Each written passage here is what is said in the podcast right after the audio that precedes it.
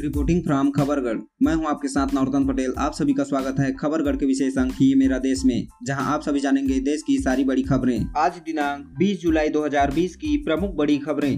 मुख्य समाचार है महानगरी मुंबई से, जहां कोरोना मरीजों से मनमानी रकम वसूली पर बीएमसी ने लिए एक्शन। ओवरचार्जिंग करने वाले सैंतीस अस्पतालों के खिलाफ एक हज़ार एक सौ पंद्रह शिकायतें बीएमसी को मिली थी, जिसमें कार्रवाई करते हुए अधिक रकम वसूलने वाले अस्पतालों से एक करोड़ छियालीस लाख रुपए मरीजों को करवाए गए वापस। अगली खबर आंध्र प्रदेश से, जहां विशाखापटनम में अंडरग्राउंड केबल डालने का काम कर रहे दो मजदूरों की रविवार को करंट लगने से हो गई मौत। अगली खबर झारखंड से, जहां रांची में आज सोमवार से हाई कोर्ट की न्यायिक कार्य सीमित तरीके से शुरू की जा रही है।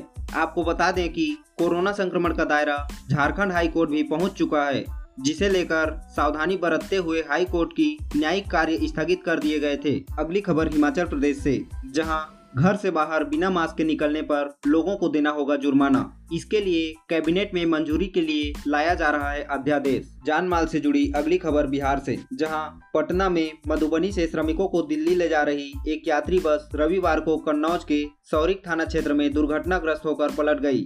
हादसे में छह लोगों की हो गई मौत तथा चालीस से ज्यादा लोग हुए घायल। वहीं बिहार में बीते तीन हफ्तों के अंदर बिजली गिरने की घटनाओं में एक सौ साठ से अधिक लोगों की हो चुकी है मौत। अगली खबर पश्चिम बंगाल से, जहां कुलुरिया जिले में भाजपा ने दो पंचायत प्रधान समेत सात नेताओं को पार्टी से किया बर्खास्त। इन पर पार्टी विरोधी कार्य करने तथा पार्टी अनुशासन भंग करने का है आरोप। अगली खबर देश के बड़े राज्य उत्तर प्रदेश से, जहाँ मेरठ में रविवार को आसमान में दिखा ग्रहों का अद्भुत नजारा। शाम को कई ग्रह दिखे एक साथ। वहीं मेरठ से होकर गुजरा इंटरनेशनल स्पेस स्टेशन। निराश करने वाली अगली खबर तेलंगाना से, जहां नालगोंडा जिले में सालकुनूर गांव के एक कोरोना संदिग्ध युवक की अस्पताल में मां के सामने हुई मौत। कोई डॉक्टर नहीं आया देखने। अगली खबर राजस्थान से, जहां कोरोना के चलते राजस्थान सरकार ने अपनी सीमाओं को सुरक्षा बढ़ाते हुए सील कर दिया है, तो वहीं ग्वालियर से मुरैना के लिए बस संचालन पर रोक को अब सत्ताईस जुलाई तक बढ़ाया गया। अगली खबर पंजाब से, जहां अब तक कुल कोरोना संक्रमितों की संख्या पहुंची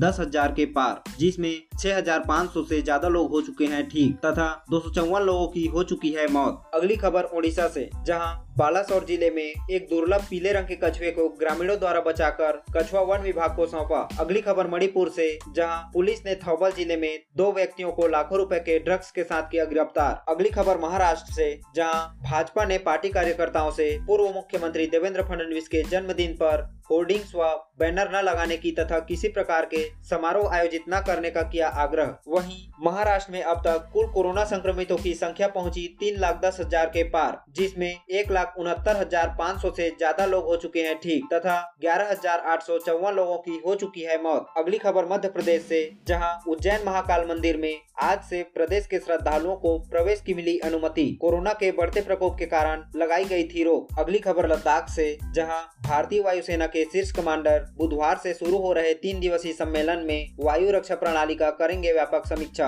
जिसमें राफेल लड़ाकू विमानों को तैनात करने पर भी होगी चर्चा। अगली खबर छत्तीसगढ़ से, जहां बांस कटाई पर फॉरेस्ट गार्ड शेखर सिंह रात्रे ने अपने सीनियर को लगाई जमकर फटकार। रात्रे कहते हैं कि थ्री स्टार लगा हुआ है फिर भी आप नियमों की जानकारी नहीं रखते, आप साहब होंगे अपनी जगह पर, यहाँ अपराधी है, इसलिए चुप रहिए वरना वर्दी उतरवा देंगे। अगली अच्छी खबर छत्तीसगढ़ से, जहाँ लोक महापर्व हरेली के अवसर पर मुख्यमंत्री भूपेश बघेल ने सांकेतिक रूप से गोबर खरीद कर की गोधन न्याय योजना की शुरुआत। आपको बताते चलें कि इस योजना के तहत सरकार पशुपालकों से दो रुपए प्रति किलो की दर से गोबर खरीदेगी, जिससे जैविक खाद तैयार किया जाएगा। योजना का उद्देश्य पशुपालन को बढ़ावा देने के साथ साथ कृषि लागत में कमी और उर्वरा शक्ति को बढ़ोतरी करना है। आप सभी के लिए यह सारी जानकारी मैंने और खबरगढ़ की टीम ने जुटाई है। आज के लिए बस इतना ही।